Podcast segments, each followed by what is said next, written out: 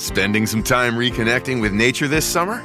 Here's a camping hack from LL Bean to make your next trip the best yet. Tired of your tentmate's flashlights shining in your eyes in camp?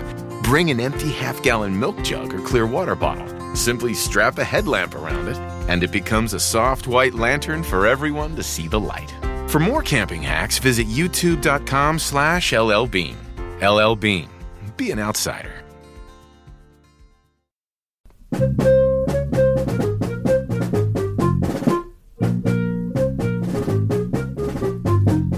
Welcome back to the Final Four is not on the schedule. He is Rod, I am Cameron, and we are back with the preseason preview of the Big Ten. And today, Rod, we got Ohio State. Um, last year, they they wound up 21 and 10 overall, 12 and 8 in the Big Ten, which was fifth um, overall. Uh, so a little bit a little bit down, but um, they look to have a pretty good team coming back. They've lost some people. They've uh, brought some people back. Uh, what's your your kind of overall take on Ohio State coming into this? Well, it was it was really the second year in a row that they had a great start. Um, yeah, you know, you mentioned that uh, that they finished twelve and eight in the league, which was fifth. The thing is, they were twelve and four, and they were in the mix you know, um, they were a contender at that point for for the Big Ten title, and instead they went out and lost their last four games. Um, now, give them credit; they bounced back. They made a run to the Big Ten tournament final before they lost Illinois, but then they get into the tournament and they lose to Oral Roberts in in a first round tournament game. Um, if you look at analytics, and people may remember this from last year, and it was kind of weird for a Chris Holtmann team because Chris Holtmann has generally been a very good defensive coach. In fact, his three previous Ohio State teams had never been outside the top 25 in defense. They were always inside of it. So really good, right? Yeah. Last year their defense was 82nd. Oh boy. I mean it was it was positively Fran-esque how bad they were defensively.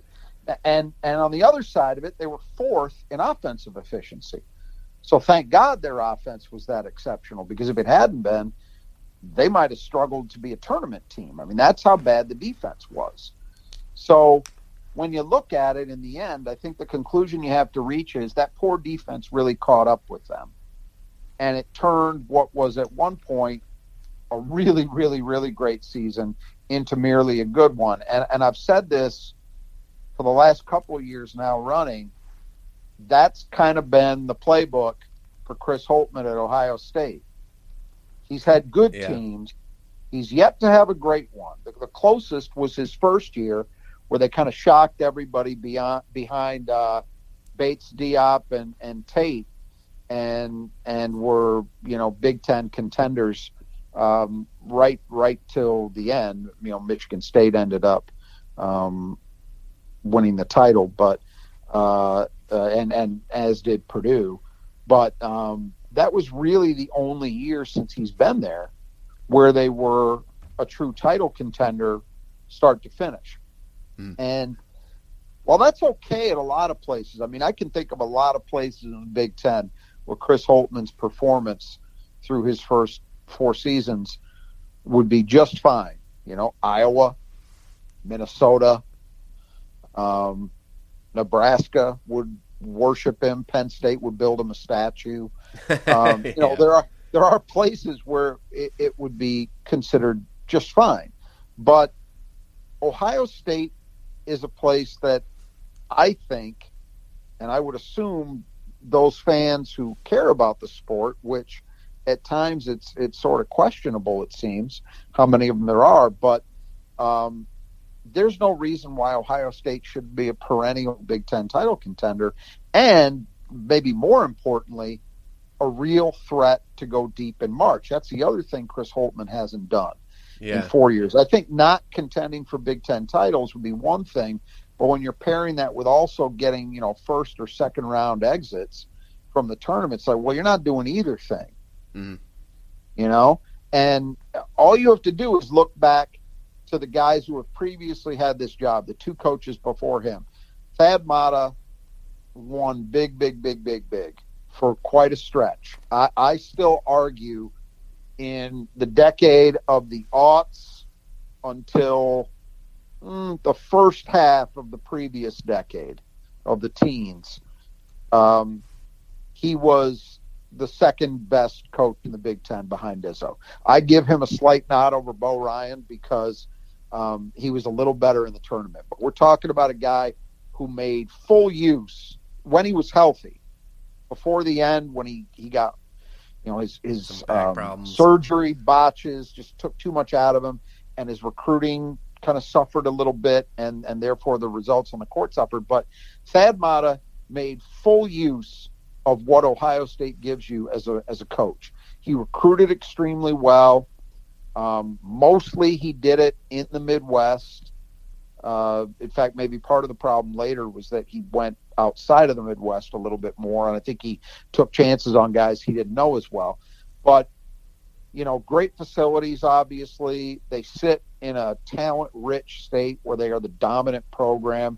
It's not like Michigan and Michigan State where they've got to they got to fight each other for guys, or mm. or even Indiana, Purdue. It's Ohio State, and then you dump down to people like Cincinnati and Dayton, et cetera, Xavier, which are nice programs, but they're not at OSU's level. Go back before him. Jim O'Brien wins a couple of Big Ten titles and got to a Final Four. Um, so that's the standard. That's what you should aspire to, in my opinion, at Ohio State. And Chris Holtmann came in with a great reputation, did a really nice job at Butler. A lot of people saw him, you know, right there with Archie Miller as mm-hmm. two of the real up and coming guys nationally. And it was considered a coup for Ohio State to get Holtmann because at a certain point it looked like they were going to end up with Greg McDermott from Creighton. Now, Greg McDermott's a good coach. I don't think anybody in the Big Ten was necessarily fearing him at Ohio State. But Chris Holtmann got people's attention. Like, okay, this guy's done a really nice job at Butler. Now you're giving him all the resources, all the muscle that the Ohio State job provides. What is this guy going to be like? And I think the expectations were he was going to do very well. And in my opinion, he has not met what are reasonable expectations in that job.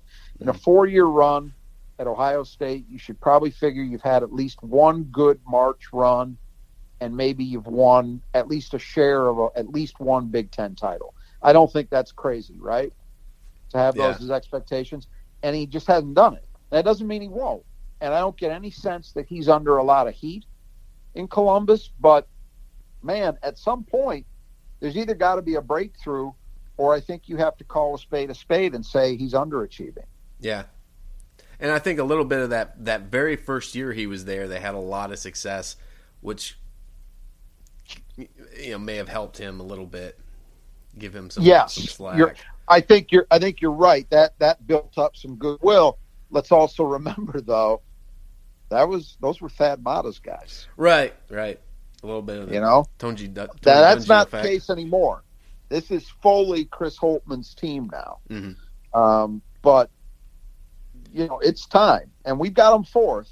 So you know, we're we're thinking that that this is a team that has a chance to be in it, and they got a lot of good players, but they got to deliver. I, let's put it this way: if they finish where I've got them picked, I don't think I'd be thrilled if I were an Ohio State fan, unless they go on a deep run in March. Yeah. Yeah. So just so everyone's not confused, we do have Michigan State at five, and then Ohio State at four. Right. Um, but we'll do we'll wind up doing Michigan State at the very end, just so we catch any news that might be coming in late or anything. Um, so Michigan State comes in at five, Ohio State at four, um, right. and so one of the big players they lose, Rod uh, Duane Washington, six four native of Grand Rapids. Um, he enters the NBA draft uh, after scoring sixteen point four points a game. Um, led the team in assists with 90, shot 41, 37, 84. Uh, kind of a little bit of a head scratcher um, on that decision, but w- what do you think? Yeah, I- will admit to being a little bit surprised that he left. Um, and, and if only because, you know, he was a guy, even though he had a good season, um, you know, you, you didn't look at him and say, "Well, this is a kid who has to go." Yeah. Right now, to give him his due, he's on a two-way deal with the Indiana Pacers, so it's not like he's in the basketball wilderness. Right. You know, he, that's probably about what you what you could have expected realistically for him, and he got it. Um, obviously, really good season shooting the ball. Uh, did a great job scoring for them, led them in scoring, and he's going to be missed in terms of his three point shooting. And last year, I thought he he really developed a nice chip on his shoulder, an aggressiveness, which in big moments and tough situations, which I didn't see from him necessarily, at least not on a consistent level prior to Mhm. that. Um, he matured. You know, he was he was one of their key guys, and he played like it. So full credit to him. You know, we, we've talked about this in previous seasons. He was a guy. I think he probably took the most visits to Michigan State without getting an offer of any big time player I can recall. Uh-huh. Uh, really wanted it. It didn't come. You can you can look at it in retrospect and say maybe MSU made a mistake there. Um, you know, but it happens. And I think he had a nice career. I think he did very well for himself. Ohio State was the, if I remember correctly, they were the only Power Five offer he had. Um, so MSU was not alone in having doubts about him, which were mostly on the athleticism and defensive ends of things. Uh, everybody knew he could always shoot, Mhm. but um, you know he he definitely took advantage of the opportunity he had and made good on it. So full credit to him. Uh, and then C.J. Walker, six one point guard. He averaged 9.5 points a game uh, and led them in assists with 111. Shot 41, 27, and 94. Yeah, you know, turned into a really good point guard in terms of running an offense. Uh, just didn't make a lot of mistakes. Was a pretty consistent playmaker for them. Uh, big problem and the thing that held him back was his deep shooting. Twenty-seven percent from three. He just never solved that in his time in high school, and I think that that proved to be a limiter on him.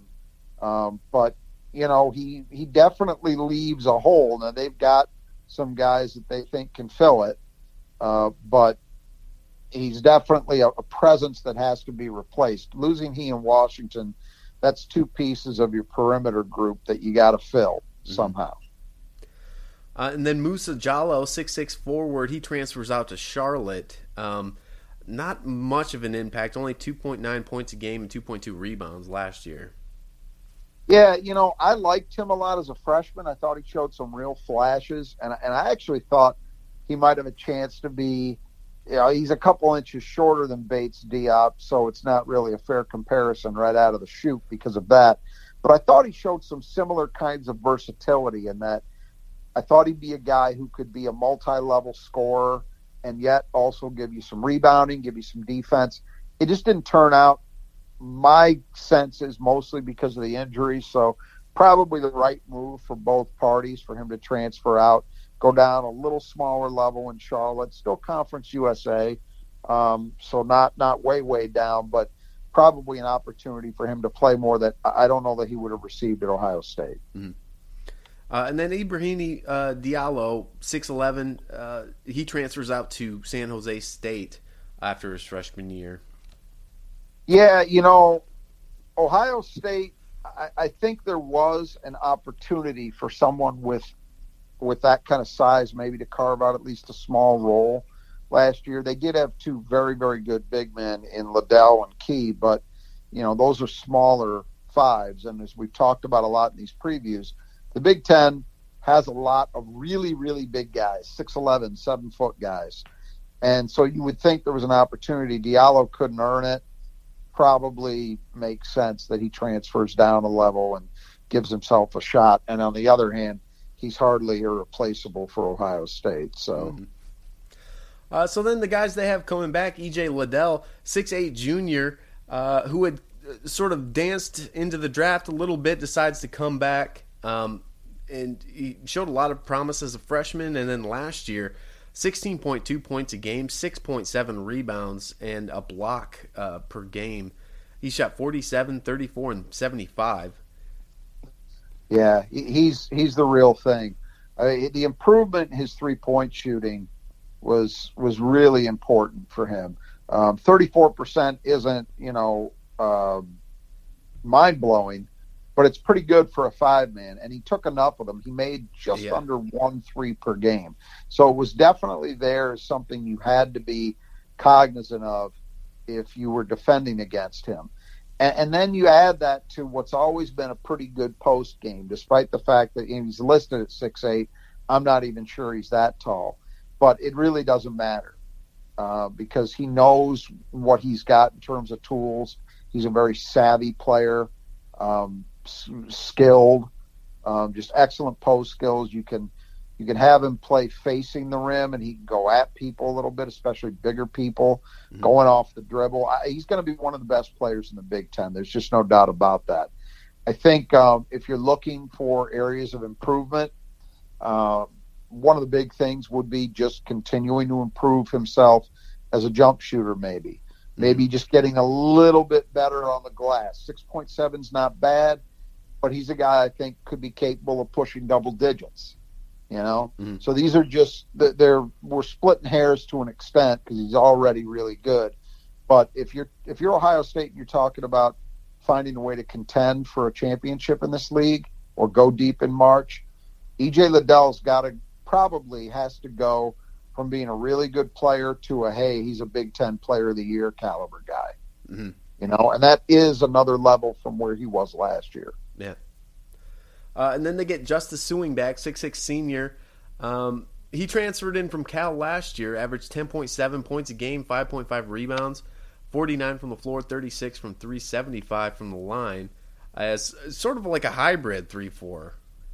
Yeah, he played both. Yeah, he was pretty much as advertised after sitting out a year. Um, he had been really good at Cal, and you know, and, and you like the odds of a Power Five transfer, but you know, the Pac 12 is not always quite at the same level mm. as the Big Ten. So you had to wonder. His, his counting numbers were well below what he did at Cal, but that's because he wasn't getting the usage, and that wasn't a surprise. See, Ohio State, he was sharing the floor with a lot more talent than he did at Cal. I think he really was as advertised. He was really good. I expect him to be really good again this year. He's, he's a tough customer, skilled, just a nice piece to have. Mm. And he'll probably be the starter at the three, I think. Okay. Uh, yeah, because they get Kyle Young back, six eight right, senior. Right, that's why. Um, he opts to return after the COVID year, um, and he's had some injury problems in the past. Uh, but he's he averaged eight point six points a game, five point five rebounds, and he shot uh, fifty four from the floor, forty three from three, and eighty five from the line. Yeah, big deal getting him to come back as one of those super seniors. Uh, it, it, just improves their whole picture because now you got a front court of he at the, of him at the four, Sueing at the three, Liddell at the five. That's a really good collegiate front court, you know. Yeah. Um, I always used to say about Kyle Young for years in talking about him in Ohio State because he was a guy MSU recruited, mm-hmm. and they didn't land him. They ended up with um, Jaren Jackson in that cycle, so no complaints. But uh, I always said, you know, the, the thing that's held back Kyle Young from being just a nice rotation piece is that he had never lived up to his billing in high school as a stretch four. Because his, his deep shooting numbers were terrible at Ohio State his first three years. Well, that stopped cold last year. 43% from three. They'll take that all day long. Um, other than that, he's what he's always been, which is a guy who plays physically, plays extremely hard, has a has a great motor. I mean, he goes as hard as anybody in the Big Ten, and yeah. I think that's probably been one of the reasons why, as you mentioned, he's had some injury problems. Mm. But you know, it's kind of like when MSU with Kyle Ahrens. Yeah, I was just years ago. That. You know, yeah. you can't you can't tell that it, it's easy for fans to say, "Oh, you got to tell him to take it easy because he gets hurt all the time." Well, that sounds nice, but when it's part of a kid's DNA, it's part of what makes them who they are as a player. you can't really tell them to play another way. It, it doesn't work. Mm-hmm. So I don't think anything's going to change very much in that regard with Kyle Young. And yeah, there'll be a risk that he may get hurt somewhere along the line, but I think Holtmann will live with it because when that guy's going hard, good things happen. Uh, and speaking of Ahrens, his brother Justin, um, six foot six senior, um, averaged five point seven points a game, forty three from the floor, forty three from three, 70 from the line, um, and pretty much basically just an exclusive three point shooter last year. 127 of his 134 attempts came from three. Yeah, he's he's different than his brother that I just mentioned in this sense. Kyle Ahrens, really, it took until his senior year for him to dial in some consistency as a jump shooter, but he could always do other things because he was a really, really good athlete, even after he got hurt repeatedly. He yeah. was still a good athlete. Uh, he was strong. He was tough. He was a very good defensive player by the time he was an upperclassman, too his younger brother Justin hasn't really managed to do any of those other things, which has, I think, held him back from being a starter and a bigger part of Ohio State's deal. But his shooting has been so good that he's always going to be somewhere in their rotation. Mm-hmm. So instead of being a guy who does a lot of things pretty well, he's a guy who does one thing exceptionally well. That's the Justin Ahrens profile. Mm-hmm. And I guess I don't see any reason to expect that to change. Yeah. Uh, and then Zed Key, six nine sophomore, um, averaged 5.2 points a game, 3.4 rebounds in 12 minutes, um, backing up Liddell last year. Yeah, th- this guy to me, I, I, every time I saw him play, I just kind of had in my mind the word throwback because he just reminded me so much of guys that we used to see in the Big Ten all the time. These six eight, six nine, six ten guys who just had you know not great bodies in terms of being toned, mm. but had bulk, but were soft hands, really nice footwork, nice touch around the basket, and were just problems for people, you know. And and you don't see those guys as much anymore. It seems in more recent times in the Big Ten, you've either got, uh, I guess Nick Ward was that kind of guy, but, um, you know, you've got either these giants that Purdue seems to roll out on an assembly line, and now Illinois and Michigan have gotten into the act, or you had guys like, you know, Xavier Tillman was an example, or E.J. Liddell mm-hmm. on Ohio State's team, where they're a little smaller, but really athletic for the position, kind of multi-dimensional players, all that sort of thing. I think Zed Key's already pretty good, and I think he's going to be really good at some point in his career. Uh, I saw enough last year to make me think that. 62% from the floor. Now, only 55% from the line. You'd like to see that improve, but um, he's as good a backup at that position as anybody in the conference has. And I actually wouldn't even be surprised, given how versatile Liddell is, to see Ohio State maybe run some setups where some lineups where he and Liddell play together. I haven't seen them talk about that, and they really didn't do it very much last year. Mm-hmm. But I don't see why they couldn't.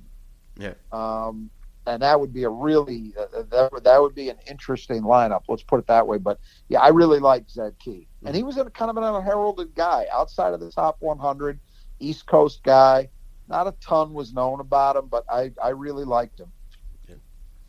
Uh, and then Seth Towns uh, comes back, um, who had transferred in from Harvard, a fairly high recruit, uh, but has had injury problems, and then looks like he's he's uh, also going to have some injury problems this year. Um, likely not to play till the new year.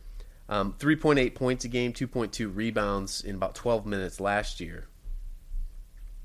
Yeah, you know, shot decently, 42, 34, and 80. Um, this time it's a back injury he's recovering from. So uh, that's usually something that's really a limiter. Uh, he's just had a lot of bad luck. This is a guy who I believe was the two-time Ivy League Player of the Year at Harvard. Mm. He won it twice. Uh, he was that rarity in that he was a kid who went to Harvard where he legitimately had big-time offers. He had an Ohio State offer. He had a Michigan offer He opted to go to Harvard as a top 100 player, and no surprise, he dominated that league. But he just has not been able to shake injuries in recent years. It's a shame because when he was healthy last year, he didn't put up huge counting numbers, but he was pretty efficient and pretty effective in the role they had him in. I, don't even know if he's going to be capable of giving them that much. He played 12 minutes a game last year. I don't know that I would even expect that. Mm-hmm. Uh, and then Jimmy Sotos, a six-three guard who came in from Bucknell, um, but only wound up playing 12 games before he went down with a shoulder surgery. Um, 1.7 points per game, 33, 33, and 75 uh, in limited attempts with them. Yeah. Um, if he's healthy, and the sense I have is that he is, uh, he's going to factor in somewhere at the point. We mentioned they've got to replace C.J. Walker. Now they have another guy we'll talk about in the newcomer category that I think yeah. is likely to be the starter there, but I can see Sotos playing a role. One because he's got size at six three for the position. The other reason is he was a really good playmaker at Bucknell, so that's the kind of guy. If, if you if you have that kind of player, and you could say maybe 12 to 15 minutes a night, just bring him in and know that he's going to be able to at least run the offense well. Um, that's pretty good for a backup. You know, you'll you'll take that. Mm-hmm. And, and, he was a very good player at Bucknell, so uh, there's no reason to expect that he's not capable of handling a reserve role, at least if he's healthy. And then Meechie Johnson, six one sophomore who reclassified last year and joined them like halfway through the year uh, but sort of just ended up being a rotation um, guy. 39 from the floor, 50 from three, 17 in just limited attempts mostly, but he only played six minutes a game. Yeah, you know, he's a guy who's had injury problems. Uh, as you say, he reclassified, got to the team mid-season. Actually, unlike a lot of other guys in that spot who we've talked we've talked about, I don't know, three or four of them it seems already. Yeah. Uh, but he was an exception in that he actually managed to earn a steady role. It wasn't huge, only six minutes a game, but it was consistent. Uh, he'll be a threat for that backup point guard spot as well. So it's not going to be just gifted to Sotos. You know, they I think they liked some of the things they saw from Johnson, but it, it remains to be seen how large a role he's capable of earning this year, just because they've got a lot of guys. Mm-hmm. Uh, and then Eugene Brown, six five sophomore, played limited minutes, but saw action in 29 games uh, 1.2 points a game, 35, 28, and 50. They have this weird habit I noticed, and Ohio State fan would would know this for sure, but it seemed to be almost every game I saw, Eugene Brown would be put in for like the last 30 seconds of the first half. they just it was a weird, you know, it was normally you have a guy who doesn't play a lot you say, okay, he gets in at the end of games when it's been decided. But that was not the case for Brown. They would put him in at the end of halves for some reason. I could never really sort out why. Um, you know, I think he'll I think he'll push for a role. You know, you, you look at this team. They lost Washington. They, they lost Jallow. Didn't play a ton, but those were some minutes they've got to replace. Um, and and I think he'll compete for a role. I just don't as, as a two way player. They think be, he can be pretty good defensively, and they also think he could eventually be a decent shooter. But it's still an open question, I think, as to how good he'll be and how big a role he'll earn. They they did bring in some other guys, so he's got competition. Mm-hmm.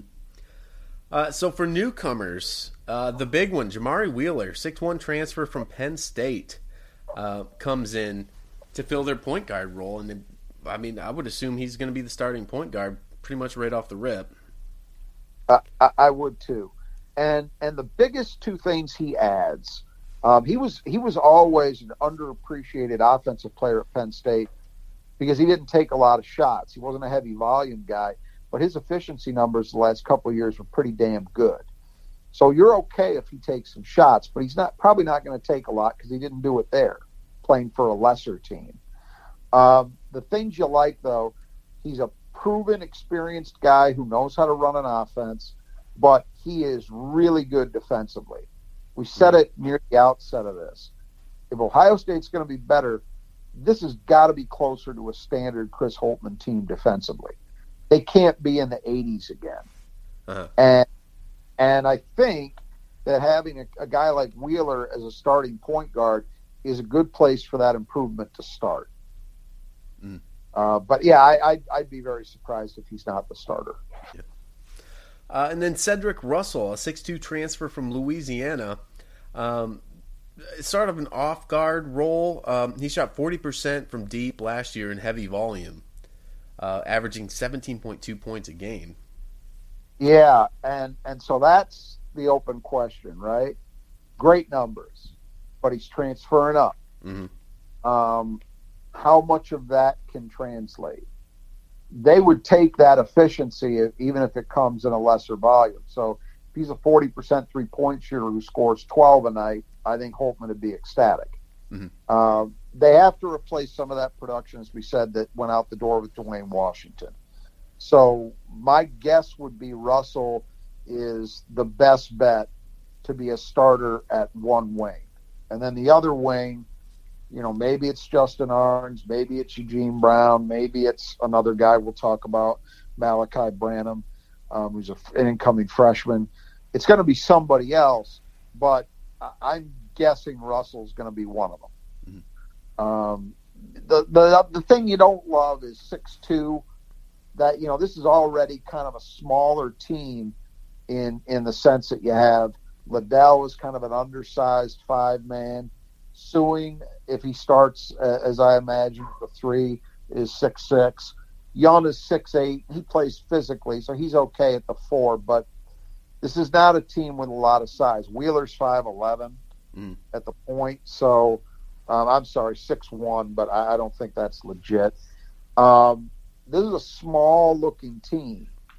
And so that's one knock. You know, in Washington, the guy you'd be replacing was six four. Mm-hmm. So you're losing even a couple inches from there. Uh, but on the positive side, Russell has been a good shooter, and Ohio State does need to find some shooting. So I'm going to guess he plays a big role. Mm-hmm. Uh, and then Joey Brunk, six eleven big man who transfers in from IU. Uh, so at least these guys they're getting from the other Big Ten schools are working with new coaches. It's not going to be like a stealing everyone's game plan here. Yeah, that's true. Um, yeah, he, he's it's it's not the Archie Miller show anymore in Bloomington. So uh, we talked about this when we we discussed him as a guy departing Indiana. I think the whole deal is down to his health. He didn't play last year because he had back surgery. So this is why you know a minute ago we talked about Seth Towns. When it's a back that's in question for any kind of athlete, any kind of person, really. Yeah. Uh, that's a big deal. You just don't know what you're going to get. If Joey Brunk is reasonably healthy, he can help because he's 6'11, so he gives them that legitimate big, big man. So Zed Key helps, but Zed Key's only 6'9. He's got good good wingspan, so I think he can play bigger than that. But but Brunk would be a nice card for uh, for Holtmann to have in his deck that he could play in certain situations. Just not heavy minutes, but maybe just five minutes here, six minutes there. Just bang on some people, go get a couple boards, get a garbage basket, play mm-hmm. defense, that kind of thing. Um, if he's healthy, you like him as an insurance policy and as a, just an option. Mm-hmm. But I don't know how healthy he's going to be. Uh, and then they get Malachi Branham, a six-five wing, top 50 recruit from Akron. Yeah, he's he's a guy I would expect to earn a role immediately. The only question is, does he start or is he a reserve?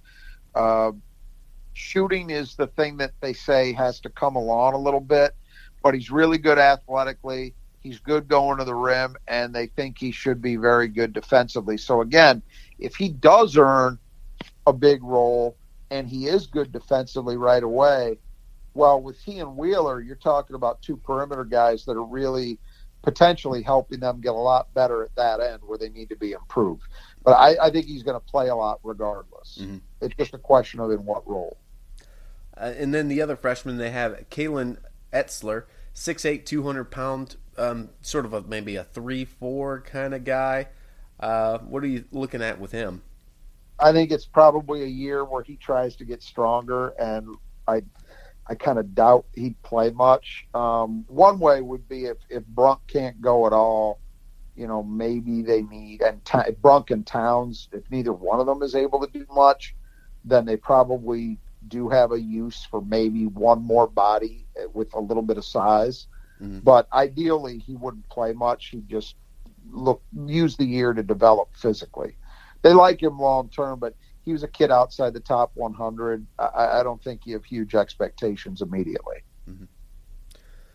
Okay, well, um, like I said, 12 and four in the Big Ten last year, but they really lost. Um, you know, lost it kind of toward the end there. Um, finished fifth in the Big Ten. What's your kind of overall expectation for Ohio State? I think it comes down to defense. You know, I mean, there's a question as to whether they'll be as good as they were offensively because losing Washington, losing Walker, that's, you know, particularly Washington, that's a big deal. But they're adding enough guys that I'll be surprised if they if they really just fall off a cliff offensively. I think guys like Liddell and Sueing are, are good enough that they're going to keep this team at least at a certain level on offense. But if they're going to contend, they've just got to find a way to get better defensively. And you know, I, I, I talked about I used the term Fran-esque as their defense, and it was. The difference here is that Fran's never done it defensively. He's just never had a team at Iowa that was any good defensively. Chris Holtmann has coached some very good defensive teams at Ohio State and at Butler. So you know that he's capable of teaching it. You know, it's not a guess. You know that. Can he get there with this group? I look at them on paper and I look at some of the personnel, and I think this should be at least a decent Big Ten defensive team, which means you're at least a national top 50. I mean, EJ Liddell strikes me as a kid who can play pretty good defense. I see no reason why Sueing can't. Uh, you know, again, they're helped by bringing Wheeler over from Penn State. He's good as an individual defender if Branham is the defensive player they think he can be right away, he could help as a freshman at that end. But I, however they get there, it doesn't really matter. I just know that they need to be better defensively if they're going to be better as a team and kind of edge up from being good to something better than good. Mm-hmm. Okay, well, uh, sounds like that'll be about it for Ohio State. Um, until next time, the Final Four is not on the schedule.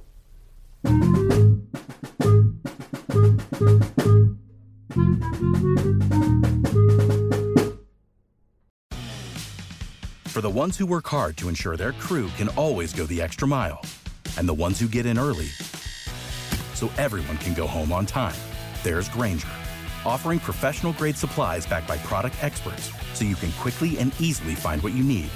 Plus, you can count on access to a committed team ready to go the extra mile for you. Call, clickgrainger.com, or just stop by. Grainger, for the ones who get it done.